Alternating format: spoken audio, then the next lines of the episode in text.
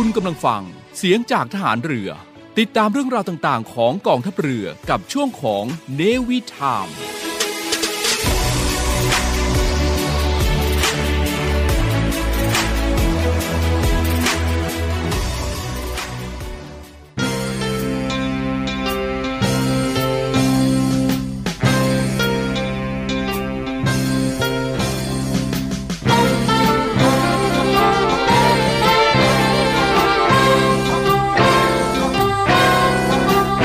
การปิดทองหลังพระนั้น เมื่อถึงคราวจำเป็นก็ต้องปิด ว่าที่จริงแล้ว คนโดยมากไม่ค่อยชอบการปิดทองหลังพระกันนัก เพราะนึกว่าไม่มีใครเห็น แต่ถ้าทุกคนพากันปิดทองแต่ข้างหน้า ไม่มีใครปิดทองหลังพระเลย พระจะเป็นพระที่งามบริบูรณ์ไม่ได้ พระบรมราชวาท พระบาทสมเด็จ พระบรมชนากาธิเบศรมหาภูมิพลอดุลยเดชมหาราช บรมนาถบพิตรในพิธีพระราชทานปริญญาบัตรแก่ผู้สำเร็จการศึกษา จากจุฬาลงกรณ์มหาวิทยาลัย เมื่อวันที่ 25 กรกฎาคม พุทธศักราช 2506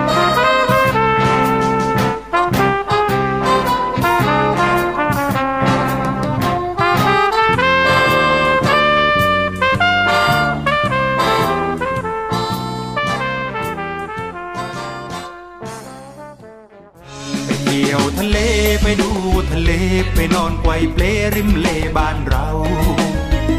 รายการเนวิถามช่วง รอบรั้วทะเลไทยดาวกับสาวชาวเล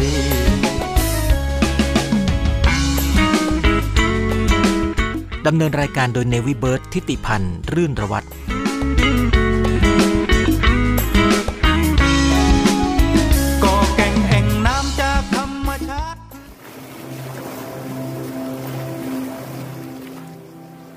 รอบรั้วทะเลไทย ฟ้าใสสีคราม ชายหาดงดงามตามแบบวิถีไทย อนุรักษ์พิทักษ์ไว้ ท้องทะเลไทย สดใส สวยงาม ขอต้อนรับทุกท่านเข้าสู่รายการ รอบรั้วทะเลไทยดำเนินรายการโดยเนวิเบิร์ตทิติพันธ์รื่นระวัตร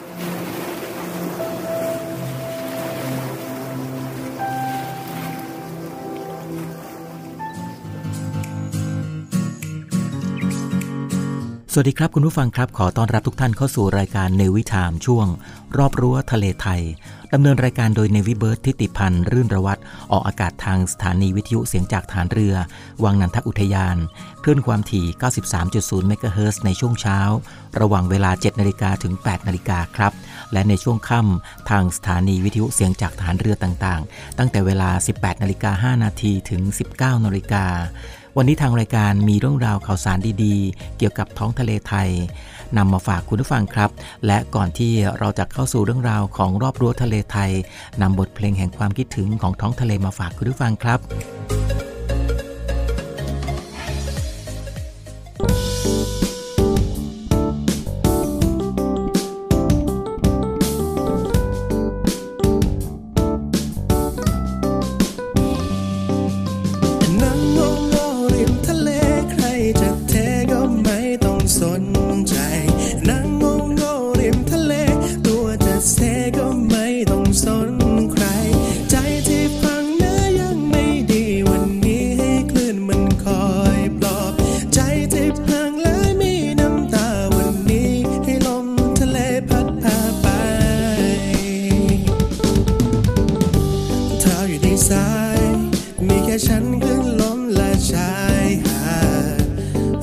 ฟ้าก็สดใส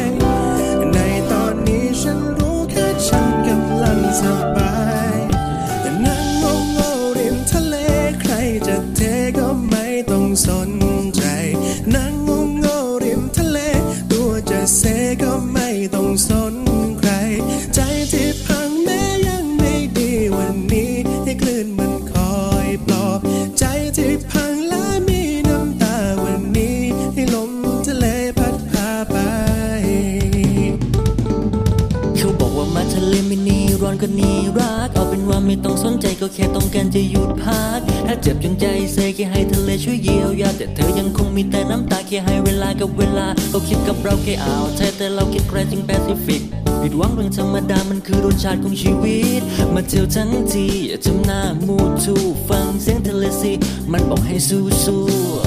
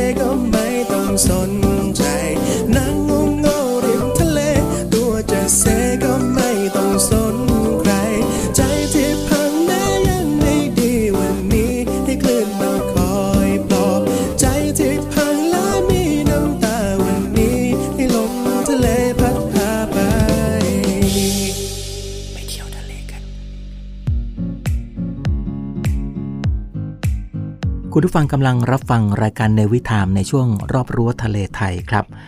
วันนี้นำเรื่องราวของผลประโยชน์ทางทะเลของประเทศไทย หรือว่าผลประโยชน์ของชาติทางทะเลมาฝากคุณผู้ฟังครับ คุณผู้ฟังครับ ผลประโยชน์ของชาติทางทะเลที่เราเราพูดกันเนี่ยนะครับ ก็หมายถึงผลประโยชน์ที่ประเทศไทย นั่นก็คือคนไทยทุกคนนะครับ ฟังดูแล้วได้รับ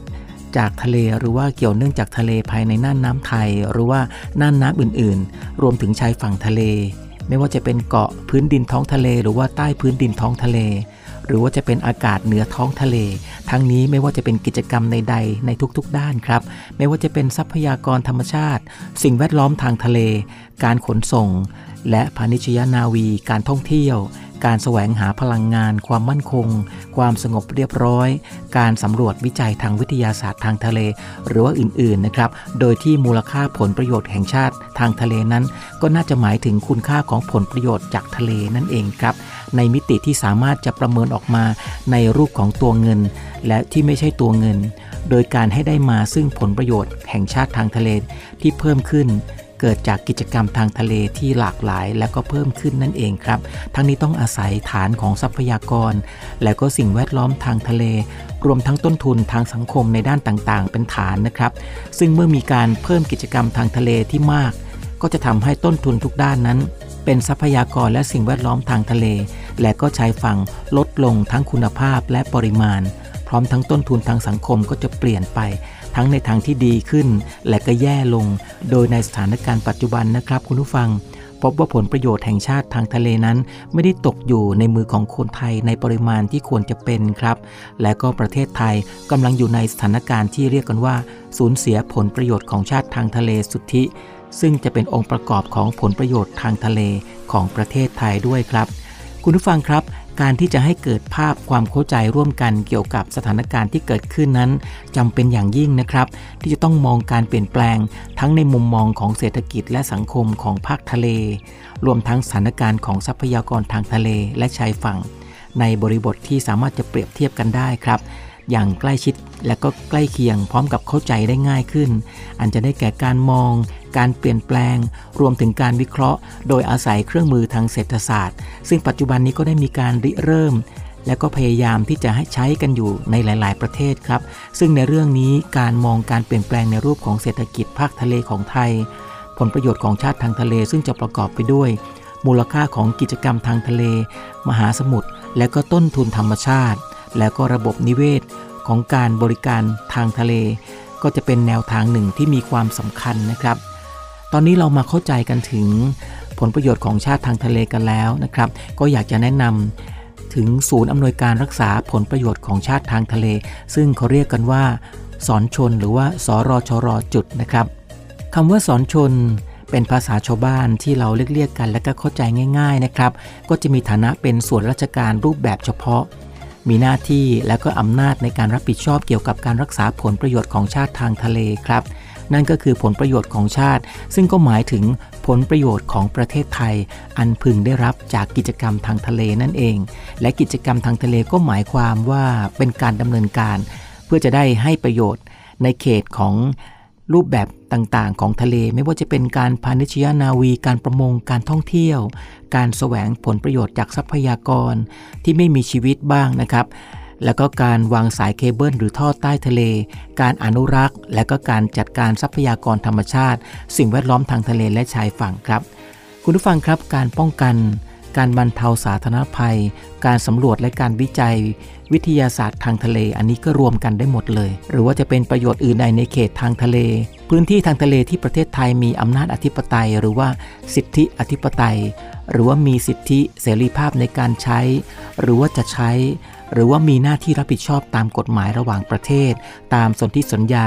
ด้วยประการใด ๆ อันได้แก่น่านน้ำในทะเลอาณาเขต เขตต่อเนื่อง เขตเศรษฐกิจจำเพาะ ไหลทวีป และก็ทะเลหลวงนะครับ พร้อมกันให้ความหมายไปถึงเกาะเทียมต่างๆ ด้วยนะครับ สิ่งติดตั้ง สิ่งปลูกสร้างในทะเล รวมทั้งห่วงอากาศเหนือทะเล พร้อมทั้งพื้นดินท้องทะเล ใต้พื้นดินท้องทะเล และก็พื้นที่ทางทะเล ตามที่คณะกรรมการประกาศกำหนดในราชกิจจานุเบกษาครับ คุณผู้ฟังครับไม่ว่าจะโดยตรงหรือว่าโดยอ้อมแล้ว เพื่อให้เกิดประโยชน์ในทุกๆ ด้าน ไม่ว่าจะเป็นความมั่นคง ด้านเศรษฐกิจ ด้านสังคม ด้านวิทยาศาสตร์ และเทคโนโลยี ด้านทรัพยากร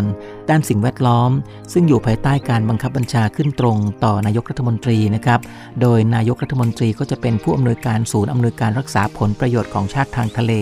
ซึ่งก็เรียกโดยย่อนะครับว่าผู้อำนวยการ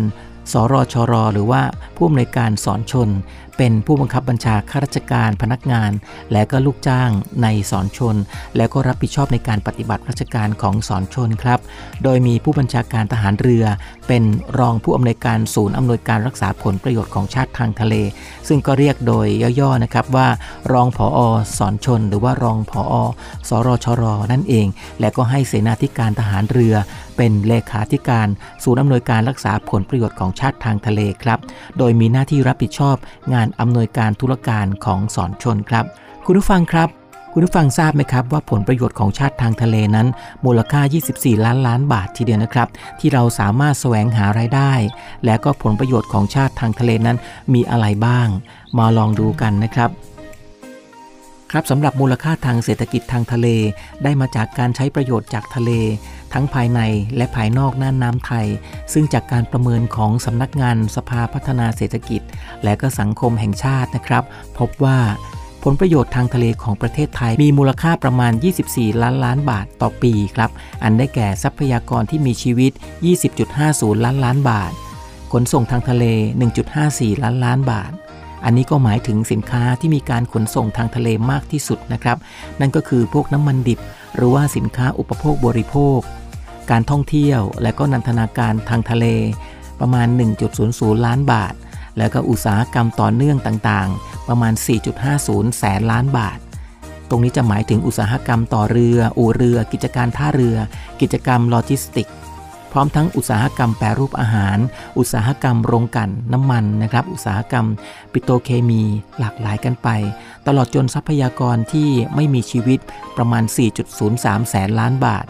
ตรงนี้ก็หมายถึงพวกก๊าซธรรมชาติ แร่ธาตุและก็ไขมุกครับลำดับต่อจากนั้นก็จะเป็นส่วนของอื่นๆ นั่นก็คือ 1.00 แสนล้านบาท รวมไปถึงการค้าภายใน การค้าระหว่างประเทศ การผลิตน้ำจืด และก็การทำนาเกลือ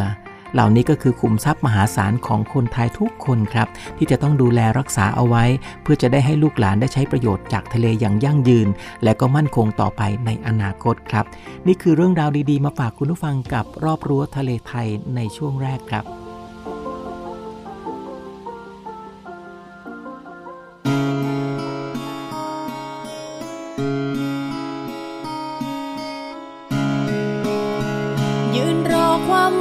กับท้องทะเลที่ว่าง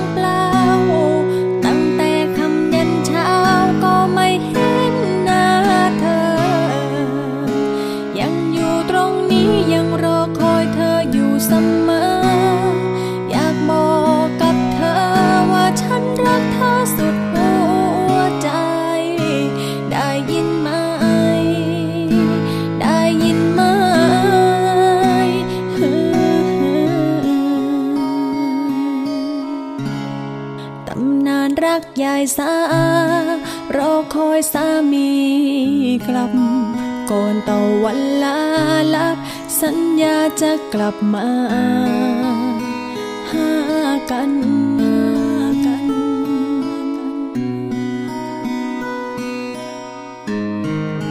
แต่ไม่เป็นอย่างนั้น สามีเธอหายไปล่นเรือออกไป ไกลสุดสายตา เขาไม่กลับมา ตามสัญญา แต่ฉันก็ยังรอ ยืนรอความหวังกับท้องทะเลที่ว่างเปล่า ตั้งแต่คำยันเช้า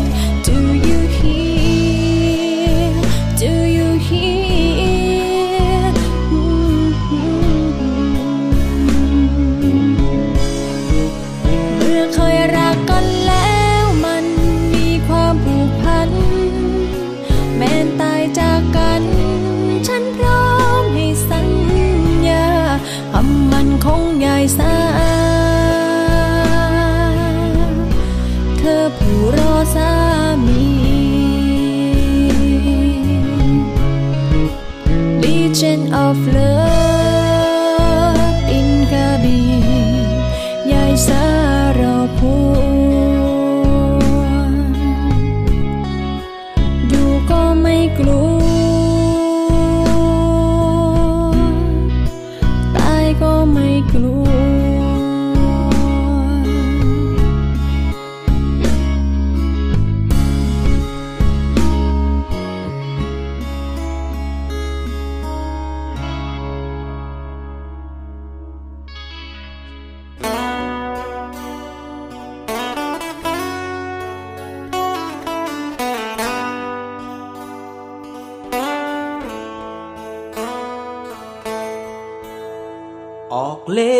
แสนไกล ไม่รู้โชคชะตา ก่อนตะวันลับฟ้า สัญญาจะไปหาเธอ ที่เดิม แต่ไม่เป็นอย่างนั้นพายุโหมกระหนำพัดพาเรือของฉันติดเกาะอยู่แสนไกล ไม่ได้กลับไป หาเธอ แต่ฉันก็ยังหวัง นั่งรอความหวังกับท้องทะเลที่ว่างเปล่า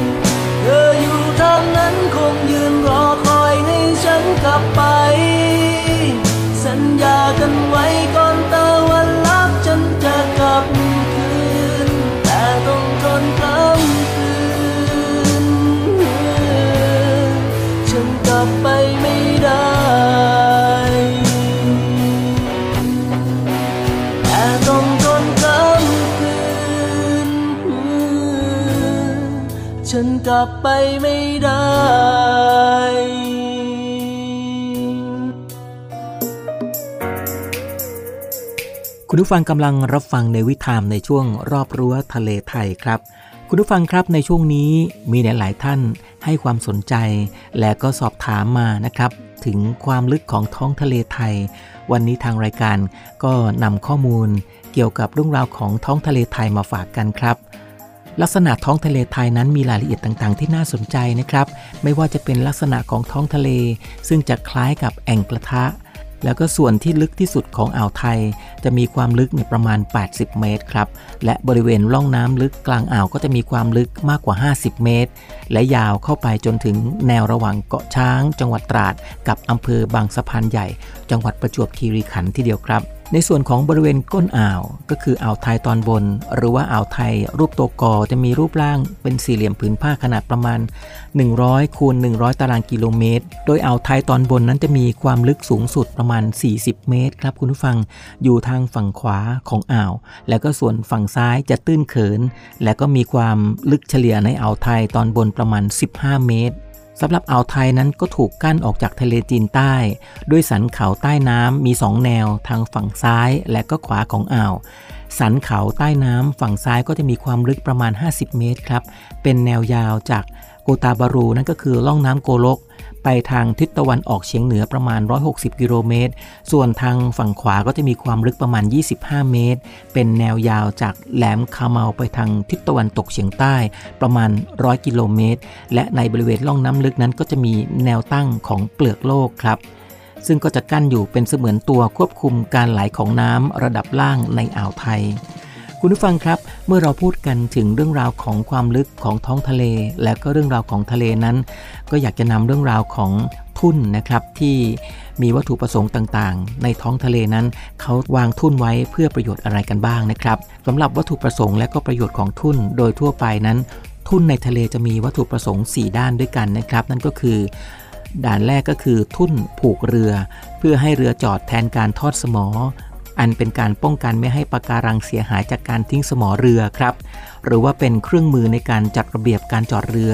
ชนิดต่างๆ ไม่ว่าจะเป็นเรือท่องเที่ยว เรือประมง ภายในพื้นที่อุทยานแห่งชาติ แล้วก็เพื่อป้องกันไม่ให้ปะการังเสียหายจากการทิ้งสมอเรือ โดยทั่วไปนั้นวัตถุที่ลอยอยู่บนผิวน้ำก็จะมีการเคลื่อนที่ตลอดเวลา เนื่องจากว่าการเคลื่อนไหวของมวลน้ำแรงลม รือว่าจะเป็นแรงคลื่นที่กระทำเมื่อชาวเรือต้องการจอดเรือให้อยู่กับที่นะครับ จึงต้องมีการยึดหรือว่าโยงเรือกับวัตถุใด ๆ ก็ตาม ที่ยึดมั่น และให้คงอยู่กับพื้นทะเลครับ ซึ่งปกติแล้วชาวเรือก็จะใช้สมอเรือที่มีรูปร่างคล้ายๆ กับตะขอ ทิ้งลงไปในทะเล เพื่อจะได้ให้สมอนั้นยึดติดกับพื้น โดยทั่วไปแล้วสมอเรือก็จะทำด้วยเหล็กที่มีน้ำหนักขนาดใหญ่มากๆนะครับ พอที่จะยึดเรือให้อยู่กับที่ได้ แต่เมื่อเรือนำนักท่องเที่ยวเข้ามาดูปะการัง จึงจำเป็นนะครับที่จะต้องทิ้งสมอลงในบริเวณแนวปะการัง สมอซึ่งมีน้ำหนักมากก็จะกระแทกปะการัง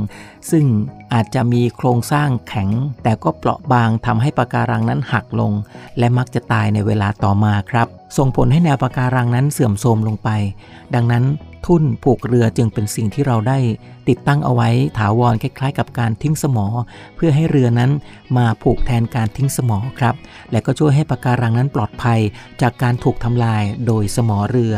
ในส่วนของทุ่นแสดงแนวเขต ตรงนี้ก็ถือว่ามีความสำคัญครับ เป็นการแสดงเขตพื้นที่รับผิดชอบของอุทยานแห่งชาติทางทะเล ในพื้นที่นั้นๆ ถ้าหากว่าไม่มีเครื่องหมายแสดงเขตของอุทยานแห่งชาติ ก็อาจทำให้บางครั้งเนี่ยนะครับ ชาวเรือที่นำเรือจากบริเวณอื่นๆ ไม่ทราบว่า จะรู้กฎระเบียบในการปฏิบัติหรือเปล่า การมีทุ่นผูกเรือ ซึ่งติดตราเครื่องหมายของอุทยานแห่งชาติ ก็จะเป็นเสมือนเครื่องหมายบอกให้ชาวเรือนั้นตระหนัก ถึงเขตรับผิดชอบของหน่วยงานด้วยครับ เพื่อจะได้แจ้งถึงวัตถุประสงค์ อย่างเช่น อำนวยความสะดวกให้แก่ผู้ประกอบการและก็นักท่องเที่ยว ในการเข้ามาท่องเที่ยว การทิ้งและก็เก็บสมอนั้นถือว่าเป็นงานที่ค่อนข้างจะยุ่งยากสำหรับชาวเรือ เนื่องจากว่าต้องเสียเวลา และก็แรงงานในการทิ้งและเก็บสมอครับ บางครั้งสมออาจจะติดหินใต้น้ำทำให้เกิดความยุ่งยากเพิ่มขึ้น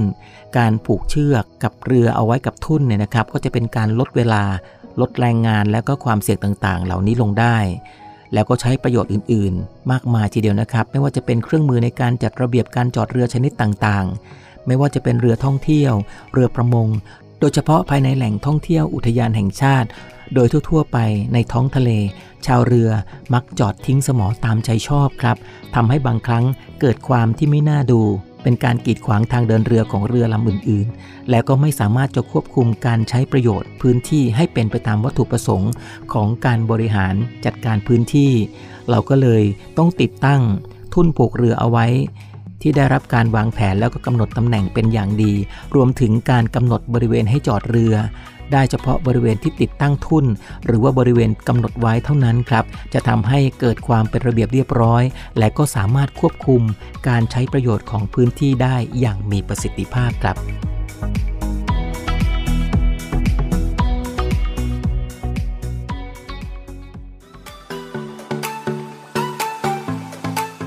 ต้องขอขอบพระคุณแหล่งที่มานะครับกรมทรัพยากรทางทะเลและชายฝั่ง ที่ได้กรุณาให้ข้อมูลที่น่าสนใจ สู่คุณผู้ฟังในช่วง รอบรั้วทะเลไทยครับ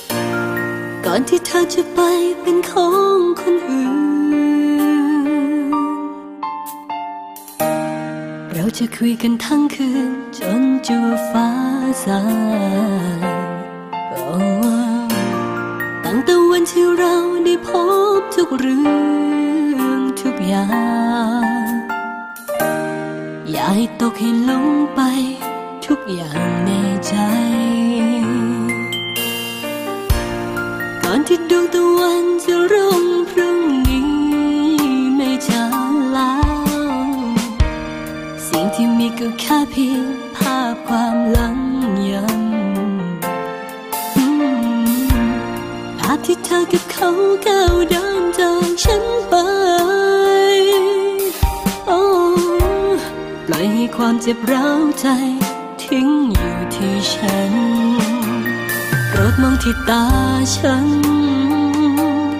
มองให้ลึกลงไป เธอจะรู้ และจะเห็นแววตาอ่อนวอนได้โปรดพูดความจริงให้ฉันได้ยินว่ารักเขาจริงก่อนที่จะไป ฉันได้ซึ้งได้ทราบอีกครั้ง ฉันจะไปไม่ขวางทางใครไม่แค้นในใจเธอคิดยังไง เธอมีอะไรกับเขาหรือยัง เธอมีฉันก็คงต้องขอให้เธอและเขาโชคดีให้รักกันจริงเอาไว้พรุ่งนี้พรุ่งนี้บอกเขา บอกไปเล่าความจริงกับเรื่องของเราว่าเธอนั้นสิ้นรักฉันหมดห่วงแล้ว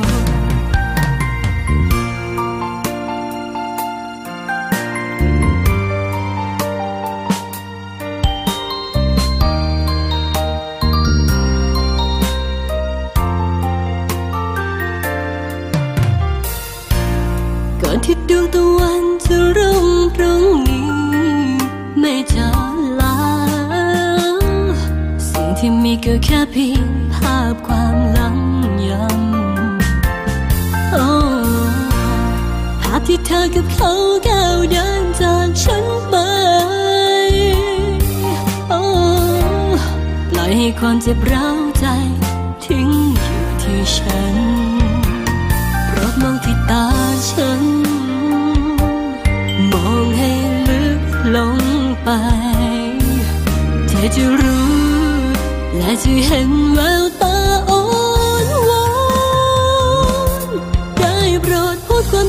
ฉันได้ยินว่ารักเขาจริงก่อนที่จะไปให้ฉันได้ซึ้งได้ทราบอีกครั้งตอบมาฉันจะไปไม่ขวางทางใครไม่แค้นในใจเธอคิดยังไง เธอมีอะไรกับเขาหรือยังถ้ามีฉันคงคงต้องขอให้เธอและเขาโชคดีให้รักกันจริงเอาไว้พรุ่งนี้พรุ่งนี้บอกเขาบอกไปเล่าความจริงกับเรื่องของเราว่าเธอนั้นสิ้นรักฉันหมดแล้ว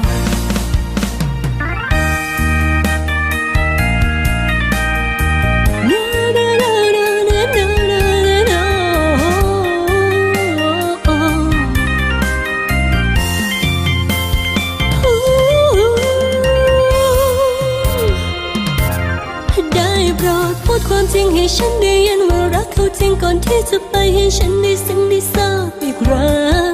ตอบมาฉันจะไปไม่ขวางทางใครไม่แค้นในใจเธอคิดยังไงเธอมีอะไรกับเขาหรือยั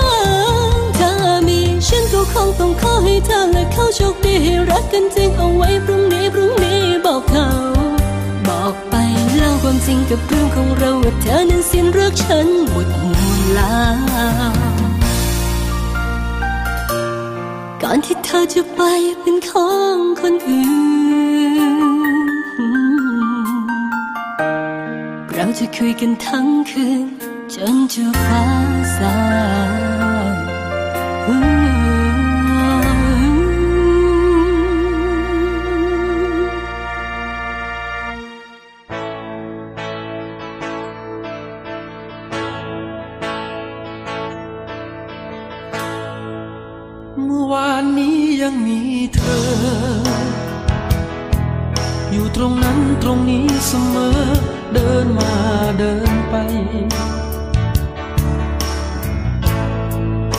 ไม่เคยหันเห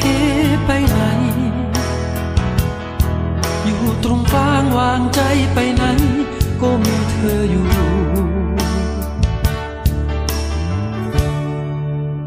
อยู่ตรงนั้นมานาน อยู่ในความรู้สึกสำนึกในใจ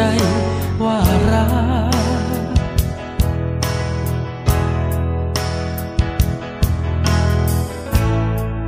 ยามเช้าสดชื่นเสมอ จะมีเธอตื่นพร้อมๆเช้าไปสู่กับงาน แยกทางชั่วครั้งชั่วคราวออกดินรนมือสาวเท้าวางไว้รอมชีวิต ธอไปไม่ลา ไม่มีเธอกลับมา ไม่มีแม้เสียง นึกถึงเธอบอกกับฉัน มีแต่ความตายเท่านั้น ที่จะพรากเราไปจากกันได้วันนี้ คนที่เรารักมาจากเราไป ความตายพรากเธอไปไหนใครเราจะรู้ เธอคงจะเหงาแควงควางคงเศร้าสับสน ผู้คนมากมายความตายใหญ่เหลือกเอาเธอ ไปแล้ว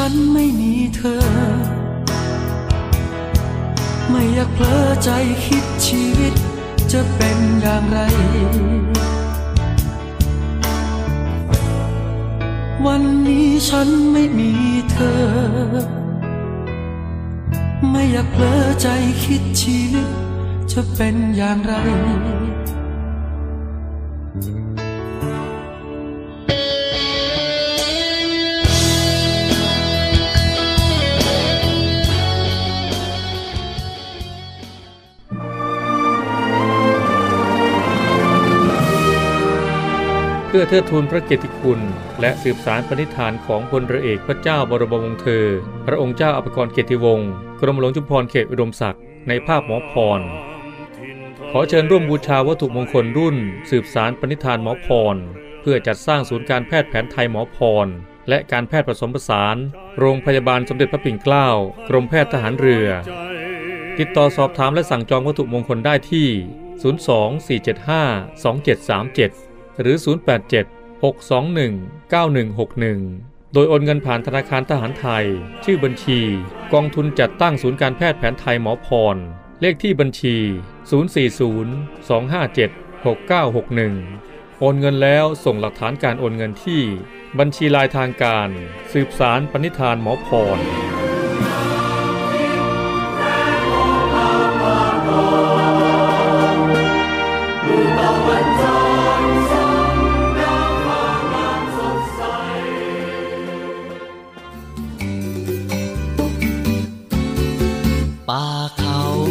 ลำเนาใคร วันอาทิตย์สุขใจเราจะไปทะเล ไปดูลิง ขึ้นต้นมะพร้าวไปดูหาด สีขาวที่ทอดยาวสุดกู รอบรั้วทะเลไทยช่วง เกล็ดชาวเรือเพื่อชาวไทย โดยเนวิเบิร์ตทิติพันธ์รื่นระวัตร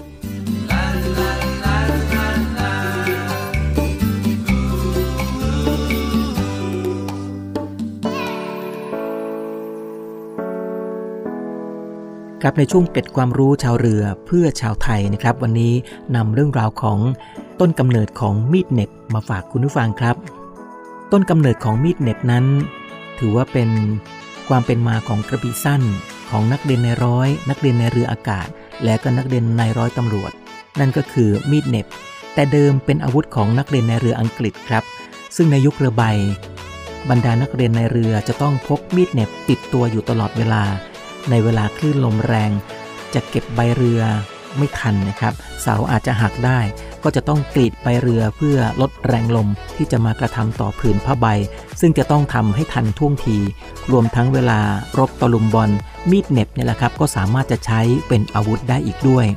ต่อมาพลเรือเอกพระเจ้าบรมวงศ์เธอ พระองค์เจ้าอาภากรเกียรติวงศ์กรมหลวงจุมพรเขตดมศักดิ์หรือว่า หลาย ๆ ท่านจะเรียกพระองค์ว่าเสด็จเตี่ย ได้ส่งเดินทางไปศึกษาวิชาทหารเรือที่ประเทศอังกฤษ เมื่อส่งเสด็จกลับมา จึงได้นำประเพณีการพกมีดเน็บมาใช้ในโรงเรียนนายเรือ หากจะมีคนสังเกตนะครับว่า นักเรียนนายเรือจะห้อยมีดเน็บสูง บริเวณข้างขา ไม่เหมือนเหล่าทัพอื่นที่จะห้อยไว้บริเวณหัวเข่า นั่นก็เพราะว่าตามประวัติศาสตร์ของมีดเน็บที่จะต้องพร้อมใช้ได้ทันที และก็คล่องตัว การห้อยที่ข้างขา สามารถจับด้ามมีดได้โดยทันทีทันใดครับ โดยไม่ต้องโน้มตัวลงมาดึงมีดเน็บนั่นเอง ก็เลยต้องนำเรื่องราวของมีดเน็บหรือว่าที่ใครๆนิยมเรียกกันว่ากระบี่สั้นของนักเรียนในเรือ ภาษาราชการก็จะเรียกกันว่ากระบี่นักเรียนนั่นเองนะครับ คุณผู้ฟังครับ มีดเน็บเป็นอาวุธสำหรับการใช้เครื่องแบบของนักเรียนในเรือทำนองเดียวกันกับกระบี่ครับ ถือว่าเป็นอาวุธสำหรับใช้ประกอบเครื่องแบบของนายทหารสัญญาบัตร ซึ่งมีที่มาตั้งแต่สมัยยุคเรือใบ โดยสาเหตุจากในทะเลมีคลื่นลมแรง และก็ไม่สามารถลดใบเรือลงได้ทัน ลูกเรือในยุคนั้นนะครับ ก็จะพกมีดทุกคน โดยใช้มีดพกประจำตัวกรีดใบเรือ เพื่อให้ลมผ่านได้ครับ แล้วก็ตัดเชือกต่างๆ ที่ไม่สามารถปลดได้ทัน เรือจึงจะปลอดภัย ตรงนี้ก็สังเกตได้จากหนังแนวโจรสลัดแทบทุกเรื่องนะครับ นอกจากนี้มีดเหน็บก็ยังเป็นอาวุธประจำกายที่ใช้ในการต่อสู้ระยะประชิด เพราะว่าในสมัยยุคเรือใบนั้น เป็นสมัยที่เริ่มมีการจัดกองกำลังในการรบทางเรือขึ้น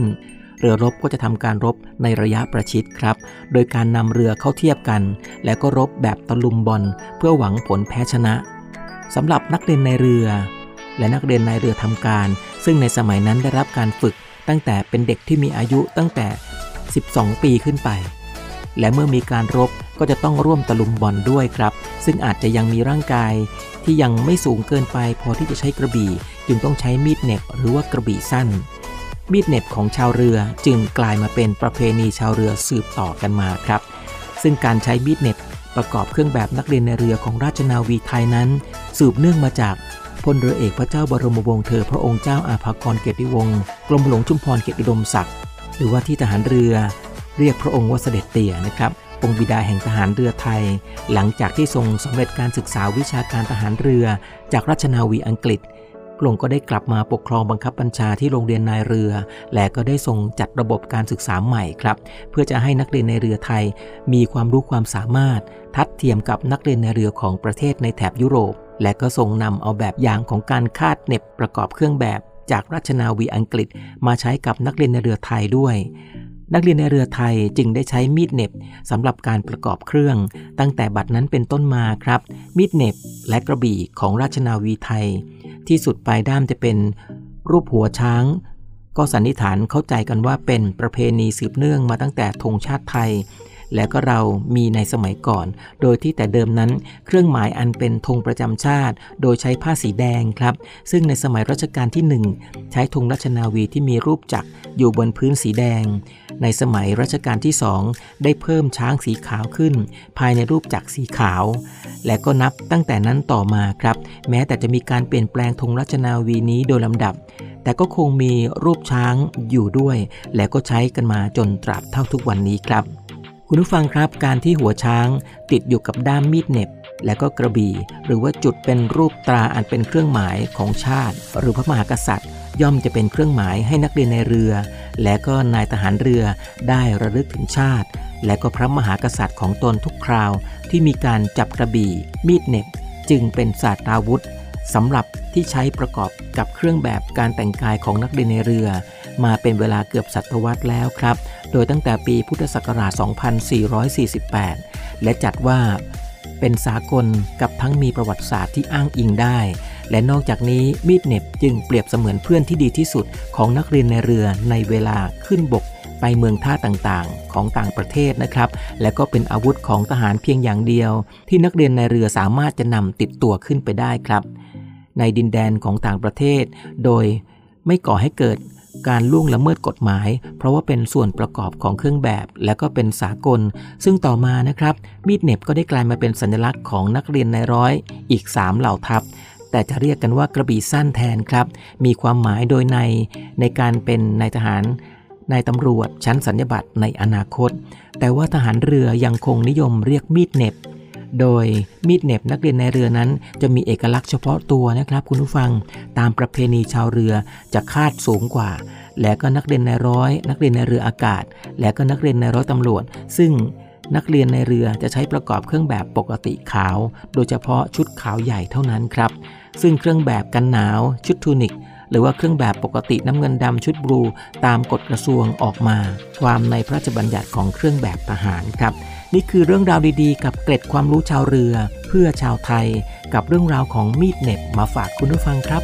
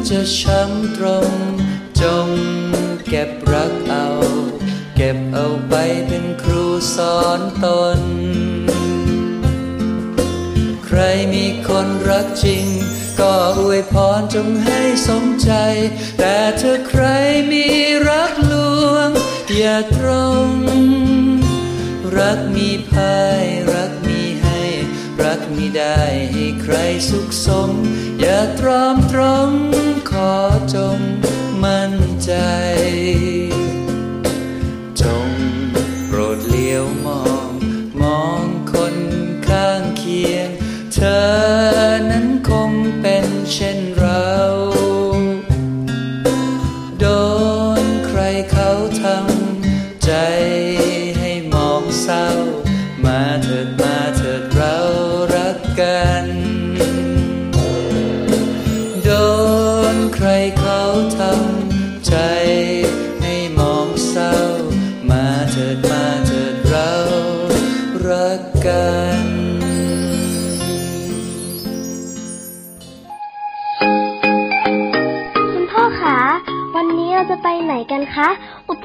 เยอะแยะเลย อ๋อ คุณพ่อจะไปที่ศูนย์รับบริจาคโรงพยาบาลสมเด็จพระปิ่นเกล้าจ้าลูก วันนี้ที่ทำงานคุณพ่อรวบรวมเงินกันซื้ออุปกรณ์ทางการแพทย์ แล้วก็สิ่งของต่างๆ เหล่านี้สำหรับใช้รักษาผู้ป่วยที่ติดเชื้อโควิด -19 พ่อเป็นตัวแทนนำไปบริจาคจ้าแม่ก็เพิ่งโอนเงินสมทบทุน มูลนิธิสมเด็จพระปิ่นเกล้าเพื่อผู้ป่วยโควิด -19 เพื่อจะเอาไปซื้ออุปกรณ์ทางการแพทย์เมื่อกี้นี้เองจ้า ดีจังเลยค่ะ คุณพ่อคุณแม่ หนูจะใส่หน้ากากอนามัย ล้างมือบ่อยๆระยะห่างจากคนอื่นด้วย แล้วก็บอกเพื่อนๆให้ช่วยกันด้วยค่ะ พี่ๆคุณหมอและพี่ๆพยาบาลจะได้ไม่ต้องทำงานหนักค่ะ ดีมากเลยจ้าลูก น่ารักจังเลยลูกสาวแม่เนี่ย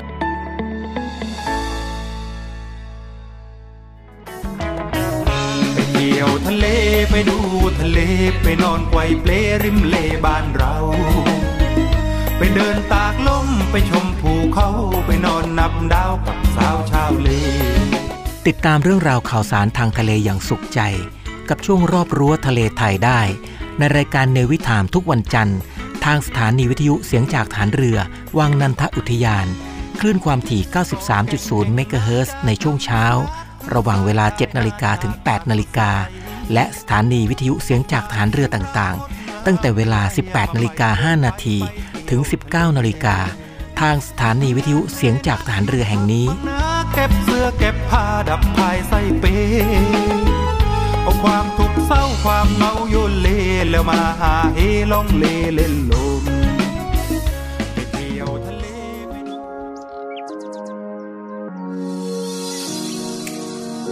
คุณผู้ฟังครับในวิถามในช่วงของรอบรั้วทะเลไทย มาถึงช่วงสุดท้ายแล้วครับ รายการในวิถามช่วงรอบรั้วทะเลไทย ดำเนินรายการโดยในวิเบิร์ตทิติพันธ์ รื่นระวัตออกอากาศทางสถานีวิทยุเสียงจากฐานเรือ วังนันทอุทยาน คลื่นความถี่ 93 เมกะเฮิร์ในช่วงเช้า ระหว่างเวลา 7 นาฬิกาถึง 8 นาฬิกาครับ และช่วงค่ำทางสถานีวิทยุเสียงจากฐานเรือต่างๆ ตั้งแต่เวลา 18 นาฬิกา 5 นาทีถึง 19 นาฬิกาทางสถานีวิทยุเสียงจากฐานเรือแห่งนี้ครับ สำหรับวันนี้หมดเวลาลงแล้วครับ พบกันใหม่ในครั้งต่อไป รักษาระยะห่างระหว่างโรคภัย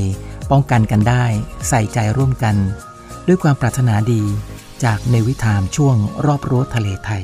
สวัสดีครับ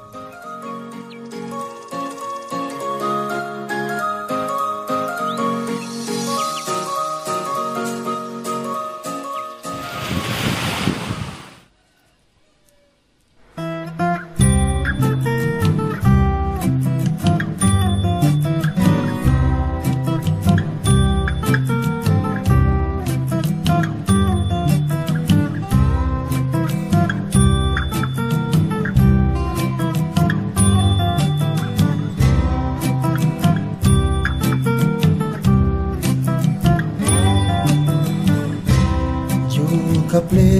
กินกับเลหมู่เราทั้งเพเลอันดามัน อยู่มานาน กินมานานเลี้ยงลูกเลี้ยงหลานอาหารทะเลเฮ้เฮ้เฮเรารักทะเลเฮ้เฮ้เฮเลอัน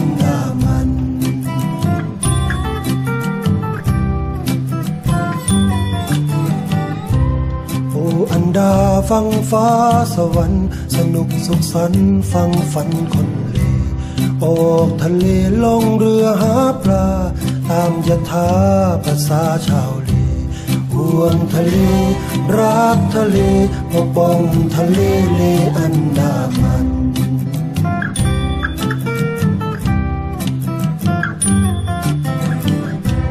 เลมีปลาตามธรรมชาติ เรามีอากาศสูดลมหายใจ ฟ้าก็สวย น้ำก็ใส อากาศสดใสหายใจสะอาด เฮ้เฮ้เฮ้เรารักทะเล เฮ้เฮ้เฮ้เลอันดามัน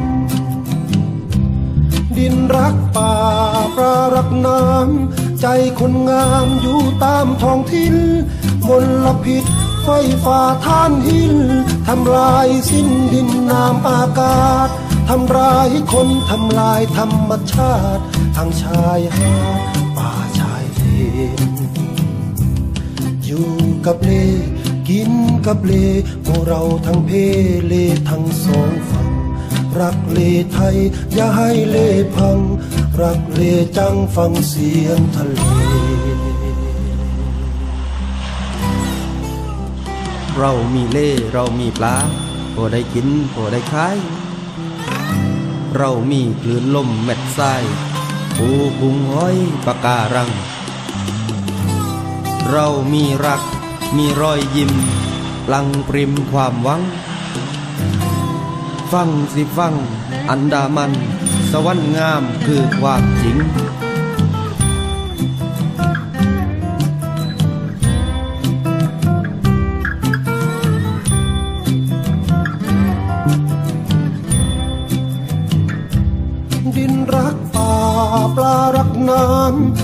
คนงามอยู่ตามท้องถิ่น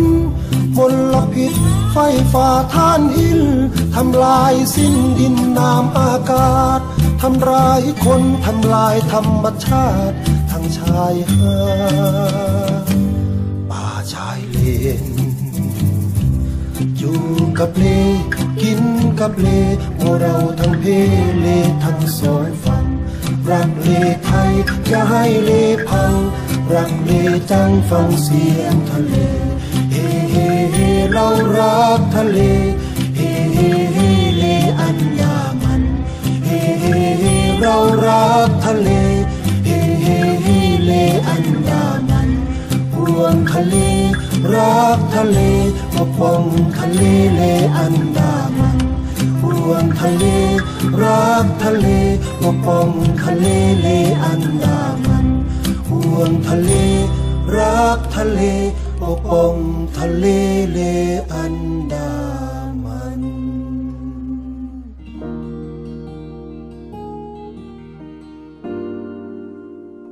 ขอบคุณมากค่ะขอบคุณมากค่ะ ขอบคุณค่ะ